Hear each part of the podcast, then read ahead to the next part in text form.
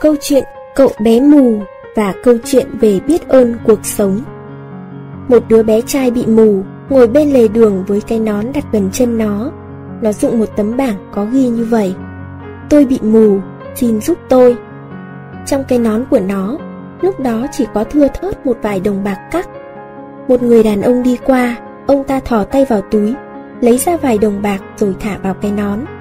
Sau đó, ông với tay lấy cái bảng, quay mặt sau ra phía trước và ghi một vài chữ lên đó. Ông để tấm bảng lại chỗ cũ để những ai qua lại có thể đọc được hàng chữ ông vừa mới viết lên đó. Sau đó, cái nón của đứa trẻ bắt đầu có nhiều tiền.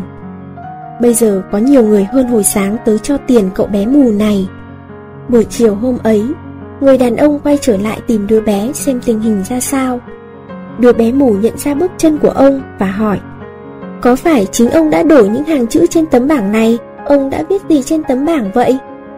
Người đàn ông bèn đáp, Chú chỉ ghi ra sự thật mà thôi Những gì chú ghi ra trên tấm bảng Cũng giống như những gì cháu đã ghi, Nhưng theo một cách thức khác Người đàn ông đã viết trên tấm bảng như sau, Hôm nay là một ngày đẹp trời, Nhưng tôi không thấy được Quý vị và các bạn có nghĩ rằng Hàng chữ của đứa bé Và hàng chữ của người đàn ông kia Có cùng nói lên một điều không?